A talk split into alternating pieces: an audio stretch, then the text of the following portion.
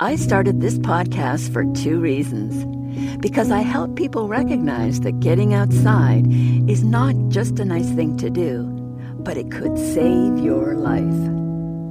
I want to give you, in particular if you're an aging adult with or without chronic illness, practical tips so you can live longer, prevent dementia, and control your chronic illness. So if this sounds useful to you, welcome home. I'm your host, Verla Forche, a retired nursing professor. Just after I retired at age sixty-three, I was diagnosed with serious systemic lupus.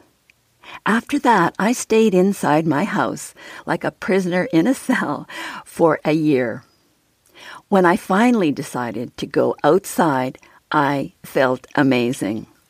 At that point, I did it, took a sharp left turn into what green space and trees could do for me. And that's when I found the most amazing research that scientists across the world were unearthing. The research not only helped me, but I knew it could help others. And that's why I wrote the book and started this podcast. I provide more information on my story and that research in episode two. So what's coming? I am going to shine the light on aging adults who may or may not have a chronic disease, who can give us practical tips on how we can live longer, prevent dementia, and control our chronic illness.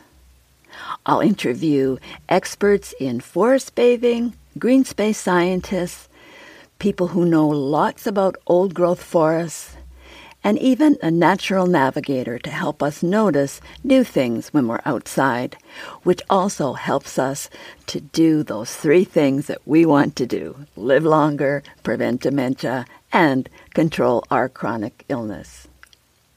In the meantime, if there's one thing you take away from this particular podcast, it's to go outside right now for three minutes and look outside into the branches of a tree. If you don't have a tree nearby, look up. Look at the sky. There's natural fractals in the clouds, even in the dimension of the blue or the color of the sky. And this will help you to feel better. Notice how you feel before and after you go outside.